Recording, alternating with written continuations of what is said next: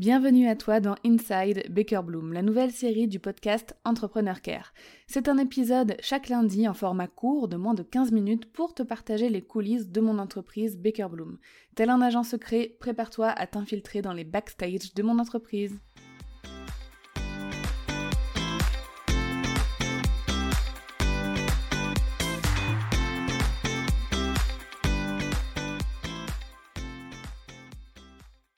Il y a des moments où je repense au moment où je me suis lancée en fait, en fin 2018, et où je me dis, j'ai quand même fait n'importe quoi.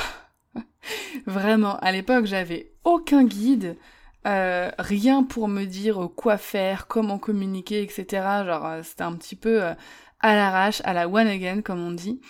Et fou, bah, je peux dire qu'il s'en est passé des choses depuis que je me suis lancée. Fin 2018, bien sûr, j'ai fait un tas d'erreurs, j'ai appris surtout beaucoup de choses, surtout au niveau euh, stratégie, euh, business, euh, décision, enfin la façon de prendre des décisions, la posture aussi de chef d'entreprise, euh, l'évolution d'un être humain, de soi-même, en tant qu'entrepreneur, en tant que chef d'entreprise, bref, c'est depuis que je suis entrepreneur en 2018, j'ai appris plus en euh, 3 ans et demi, 4 ans là, que euh, en toute euh, en 18 ans de scolarité. Vraiment, euh, je trouve que l'entrepreneuriat c'est la meilleure école pour apprendre. Et régulièrement, je me pose parfois cette question, je me dis si demain je devais lancer un nouveau business et repartir de zéro, ou alors si je devais tout recommencer en ayant les connaissances que j'ai aujourd'hui, qu'est-ce que je ferais? Et franchement, ça m'éclate de penser à ça parce que je construis tout un truc dans ma tête et, et c'est hyper satisfaisant de se dire que dès le départ, on ferait les choses bien. En vrai, je changerais pour rien au monde mon expérience parce qu'elle m'a permis de, d'être qui je suis aujourd'hui et d'avoir le business que j'ai aujourd'hui. Mais clairement, si demain Baker Bloom n'existe plus, tombe à l'eau et que je me lance dans un nouveau business, euh, bien évidemment, il y a des choses que euh, je changerais, euh, c'est clair. Déjà, il y a des choses que je ferais pareil, si je devais tout recommencer. C'est-à-dire que je passerais d'abord par la micro-entreprise pour tester mon activité, et ensuite seulement je passerai en société, dans l'optique où je vis encore en France le jour où ça arrive. Euh, je continuerai de m'entourer, enfin je recommencerai à m'entourer de belles personnes, inspirantes et qui me tirent vers le haut, ça c'est vraiment un bienfait énorme euh, que j'ai eu dans mon parcours entrepreneurial de tomber sur euh, euh, des personnes merveilleuses, entrepreneurs aussi bien sûr, qui m'ont épaulé, qui voilà souhaitaient mon, ma réussite et ça c'est très important. je réutiliserai bien évidemment Instagram pour mon business, qui est un outil je trouve formidable que j'aime beaucoup. Et je continuerai, je recommencerai à mettre mon customer care en priorité parce que ça apporte des résultats formidable. Euh, Jusqu'à maintenant, euh, j'ai pas eu besoin de faire de publicité, euh, Facebook ou euh, Instagram, j'ai toujours tout fait en organique, surtout euh, par rapport à mon customer care. Je remarque que c'est ça qui apportait le plus de résultats en termes de chiffre d'affaires et de visibilité aussi. c'est vraiment bah, ce, ce, soin que j'apporte à mon audience, à mes clients, à mes prospects, etc. Maintenant, qu'est-ce que je ferais différemment? Il y a quand même pas mal de choses, hein, bien sûr, que je ferais différemment.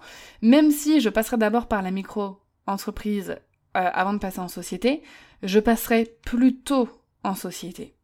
Euh, micro-entreprise, oui, mais pas trop longtemps. Pourquoi? Parce que euh, la micro-entreprise, c'est vraiment un statut qui est bien pour tester une activité. Pour tester pendant six mois, un an, allez, à la limite deux. Mais je trouve que c'est pas fait pour aller plus loin. Si ça fonctionne, si l'entreprise fonctionne, euh, c'est beaucoup plus rentable de passer en société. En micro-entreprise, il y a des avantages, euh, bien évidemment, au niveau de la gestion, de, la comptabilité, c'est beaucoup moins lourd à gérer, mais il y a beaucoup d'inconvénients aussi, notamment le fait qu'on ne peut pas déduire nos frais, nos, charges euh, de, notre chiffre d'affaires pour avoir des bénéfices nets ensuite sur lesquels seulement on sera imposé. Euh, donc voilà, à un moment donné, euh, la micro-entreprise, si on a beaucoup de dépenses à faire dans son business, on est perdant, on devient très vite perdant en termes d'argent. Ensuite, ce que je ferais différemment aussi, c'est de rencontrer des personnes en dehors de ma bulle Instagram. Alors c'est quelque chose que je, je, je fais et que j'essaye de faire actuellement dans mon business, hein, mais si je devais euh, tout recommencer, j'essaierais de le faire dès le début. On a tendance à rester un petit peu dans sa zone de confort, là où on se sent à l'aise. Euh, et c'est vrai que quand on manque un petit peu de temps ou un petit peu d'énergie, comme moi ces derniers temps, on n'a pas forcément euh, le temps ni l'envie euh, d'aller networker, d'aller dans des soirées d'entrepreneurs, etc. Donc euh, ça c'est quelque chose que j'essaierai de mettre en place dès le début, de, de sortir un petit peu du digital, d'internet, pour aller rencontrer des entrepreneurs dans la vraie vie. Je mettrai aussi en place dès le départ une vraie stratégie de contenu. Ce que j'ai mis en fait deux ans à faire, parce que je faisais tout au feeling. si on regarde mes contenus il y a deux ans, c'est très drôle. C'est vraiment très très drôle parce que il y a des jours, enfin, je parlais vraiment de tout et n'importe quoi, euh, ce qui me passait par la tête, euh, et en fait, ça ne servait pas du tout mon business, ça ne servait pas du tout euh, la thématique du customer care, c'était vraiment à côté de la, de la plaque. donc ça, par contre, dès le départ, je mettrai en place une vraie stratégie de contenu, réfléchie, avec des objectifs pour chaque contenu, comme j'ai aujourd'hui au final. Aussi, je délèguerai plutôt certains aspects euh, de la création de contenu et je délèguerai plutôt euh, plein de tâches qui n'ont pas besoin de moi en fait directement. Donc pourquoi je parle d'abord de la création de contenu? Parce que la création de contenu, c'est une stratégie d'acquisition qui est géniale, qui permet bien sûr d'acquérir des clients, mais qui demande un investissement en temps et en énergie énorme même si c'est rentable. Et je sais que à une certaine époque, quand c'est moi qui rédigeais par exemple tous les articles de mon blog, mais j'y passais des journées et des journées parce que c'est pas mon métier de rédiger. Euh, j'étais hyper lente pour rédiger et franchement écrire un article, ça me prenait facile une journée entière. Donc t'imagines quand euh, tu as euh, quatre articles à rédiger dans le mois, ça te prend déjà quatre jours à l'heure actuelle où moi je n'ai que deux jours vraiment pour bosser dans la semaine parce que ma fille est à la crèche seulement deux jours par semaine, euh, ça me prendrait la moitié de mon temps de travail sur un mois, ce serait juste pas possible. Donc euh, ça par contre, euh, déléguer ces aspects-là de rédaction web, de création de visuels, etc., si j'en ai les moyens financiers, bien sûr, je les déléguerai beaucoup plus tôt. Ensuite, on parle de déléguer les tâches qui n'ont, pour lesquelles je n'ai pas besoin moi d'intervenir. C'est-à-dire qu'une chose que j'ai apprise en étant entrepreneur là depuis 4 ans maintenant, c'est que on a tous une zone de génie. J'ai ma zone de génie, c'est le customer care. Ça c'est ma première zone de génie. Ensuite, j'en ai d'autres euh, qui euh, qui vont servir mon business, euh, que ce soit en création de contenu ou autre chose. Et en fait, il faut utiliser son temps et son énergie uniquement pour ce dans quoi on est le meilleur, pour notre zone de génie. Et c'est quelque chose qu'on ne peut pas forcément faire. Hein. Déjà, j'ai pas pu le faire pendant un certain temps au niveau financier. Et c'est quelque chose qu'on doit faire aussi tout seul à un moment donné pour vraiment tout apprendre de notre business. Mais euh, il faut réussir à saisir ce moment où il faut déléguer, parce que sinon on, puise dans, dans, notre énergie euh, pour des éléments qui ne vont pas être ultra rentables, parce qu'au final ce qui est rentable pour nous, c'est de s'investir dans ce dans quoi on est le meilleur. C'est là où on va être le plus rentable. Donc si c'était à recommencer, je déléguerais quasiment tout de suite beaucoup de tâches euh, qui n'ont pas besoin de moi euh, directement. Donc bah comme tout ce qui est création de contenu, rédaction des articles, euh, montage des épisodes de podcast, peut-être aussi la gestion de projet, enfin voilà, tout un tas de choses, la création, la maintenance de sites internet, etc. Ensuite, j'automatiserai aussi beaucoup plus de choses dès le départ. Euh, ça, c'est un truc que moi je ne faisais quasiment pas, d'automatiser, à part les automatisations de base qu'on connaît tous et qui sont intégrées déjà à toutes les plateformes euh, auxquelles on adhère, euh, les automatisations email, etc. Ok, mais toutes les autres automatisations du style envoi de factures automatiques, ajout de tags automatiques dans ma liste email dès que quelqu'un fait telle action ou achète tel produit, etc. Ça, c'est des trucs que je ne faisais pas et que j'ai commencé à faire que quand j'ai délégué cette partie-là. Et ça, si c'était à refaire, j'automatiserais beaucoup plus de choses dès le départ pour gagner du temps, gagner en énergie, gagner aussi en qualité euh, de service qu'on offre à notre audience et à nos clients, parce que les automatisations, ça ne sert pas que nous, en tant qu'entrepreneur, ça sert aussi euh, notre audience, nos prospects et nos clients de par la réactivité qu'ils vont avoir, etc. Ensuite, autre chose de très important que je vais bien évidemment, que j'applique bien évidemment maintenant dans mon business, mais que j'appliquerai dès le départ, euh, si demain je devais tout recommencer, c'est de mieux checker mes collaborations en termes de la réputation de la personne avec qui je vais collaborer et prendre beaucoup plus de temps de réflexion avant de dire oui à certains projets. J'ai deux anecdotes pour illustrer pourquoi euh, j'ai fait des erreurs dans ce domaine-là. Il y a quelque temps, alors je me souviens plus du tout, j'ai vraiment un problème au, niveau de la mémoire euh, temporelle et des dates, mais peut-être l'année dernière ou l'année d'avant, je sais plus, j'avais accepté une interview dans un podcast.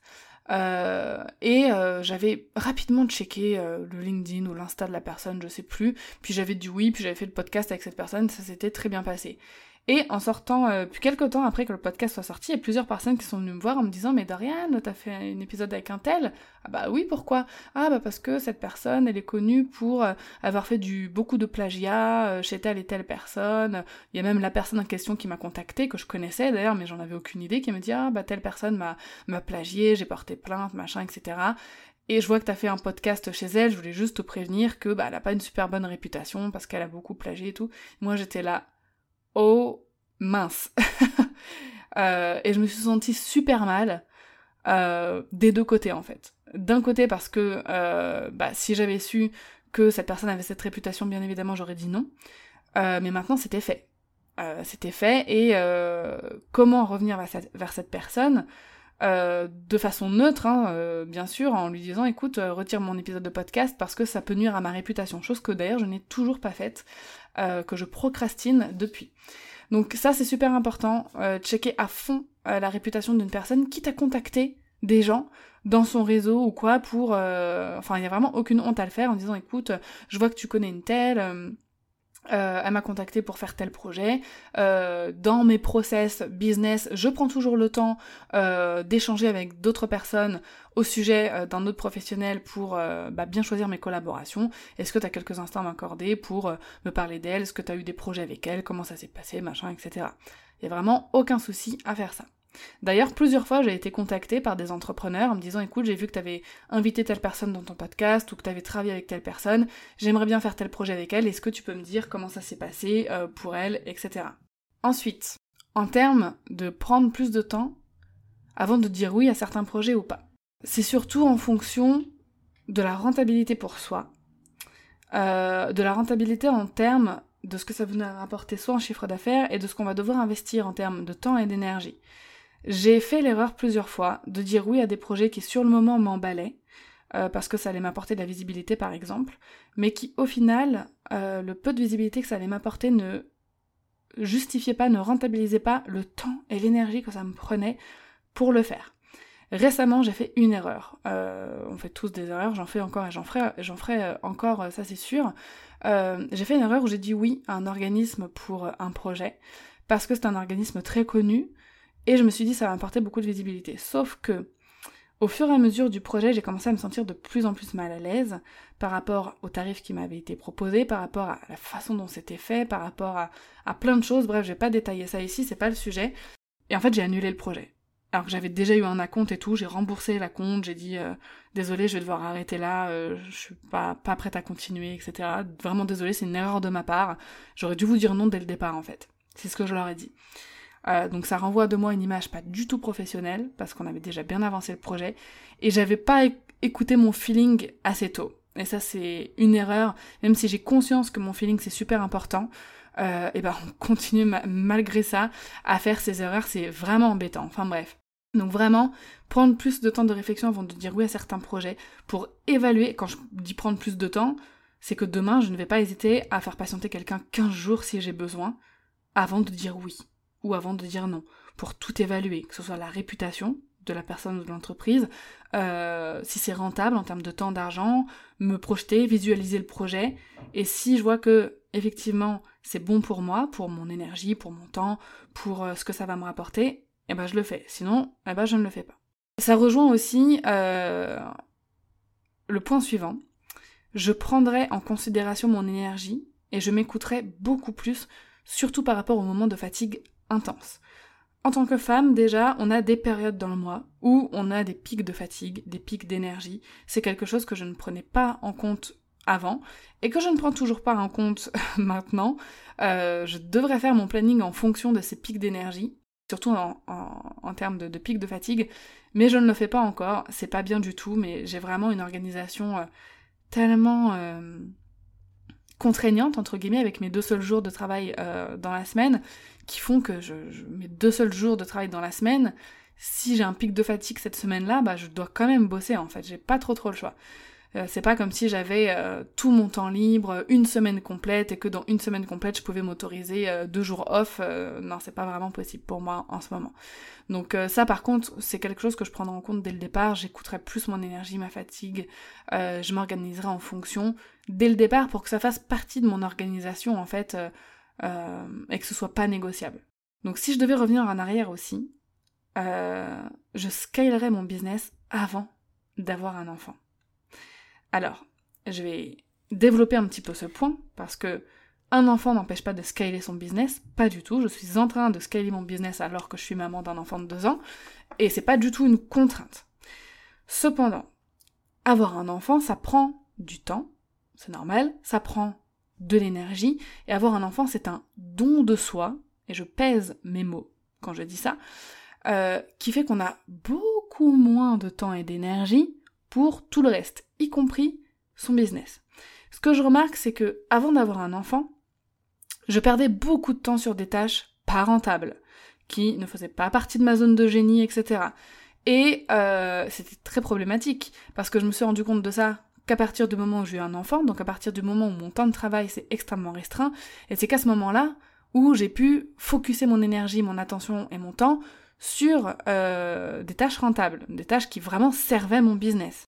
Si demain je devais recommencer un business, bien évidemment que je ne pourrais pas le faire, parce que mon enfant il est là et j'ai envie qu'il reste là tout le temps. Euh, mais si je devais remonter le temps et revenir en 2018, ma fille étant née fin 2019, je scalerais mon business avant. Je déléguerais un maximum de choses avant. Et je m'organiserais en fonction avant.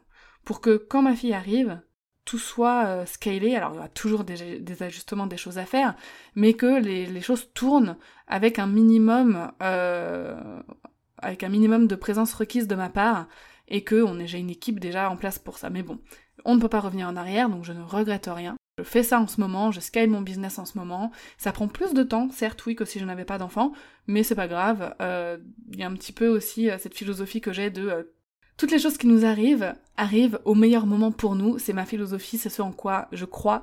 Euh, donc j'ai aucun souci avec ça. No regrets, comme on dit. Donc ce que je, compte faire dès maintenant, euh, à intégrer à mon business parce que je ne compte pas arrêter Baker Bloom et je ne compte pas commencer un nouveau business, mais on peut se servir de ces réflexions, de, de cette réflexion en mode qu'est-ce que je ferais si je devais tout recommencer, on peut s'en servir pour se dire ok qu'est-ce que je peux faire maintenant pour améliorer certaines choses? Donc ce que je peux faire maintenant, moi en tout cas dans mon business, et peut-être que toi aussi dans le tien, c'est analyser certaines données avant de dire oui à des collaborations, au risque de paraître trop intéressé, mais ça tant pis. Euh, ne pas avoir honte de penser comme une CEO aussi, et vraiment penser à mon image de marque, à ma réputation et au rendement en termes d'argent.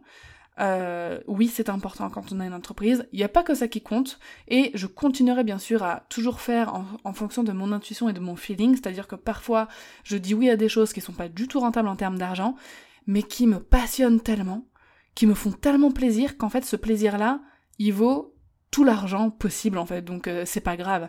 Il y a aussi ça qu'il faut prendre en compte. Le plaisir, l'intuition, le feeling. Si on est 100% aligné avec un truc, même si euh, c'est gratuit par exemple, il n'y a pas de problème, on le fait. Ensuite, euh, ce que je vais intégrer dès maintenant, et ce que je suis en train de faire, que j'ai déjà commencé à faire, c'est de déléguer plus. L'objectif que j'aimerais atteindre d'ici fin 2023, donc je me laisse deux ans, on va dire deux bonnes années, euh, d'ici fin 2023, début 2024, c'est que mon temps et mon énergie soient utilisés uniquement pour des tâches pour lesquelles moi, Dorian, je suis indispensable. Sur les tâches qui nécessitent mon expertise, euh, ma ou mes zones de génie. Donc tout ce qui est customer care, création des produits, euh, création des contenus, alors pas création des contenus euh, genre de A à Z, mais par exemple là, l'enregistrement de podcast, bah, c'est moi qui dois le faire. Donner des indications pour les articles de blog, donner des indications pour les posts Instagram, ce genre de choses, ça c'est moi parce que j'ai besoin d'insuffler mon expertise et cette zone de génie à l'équipe qui va se charger de créer le reste.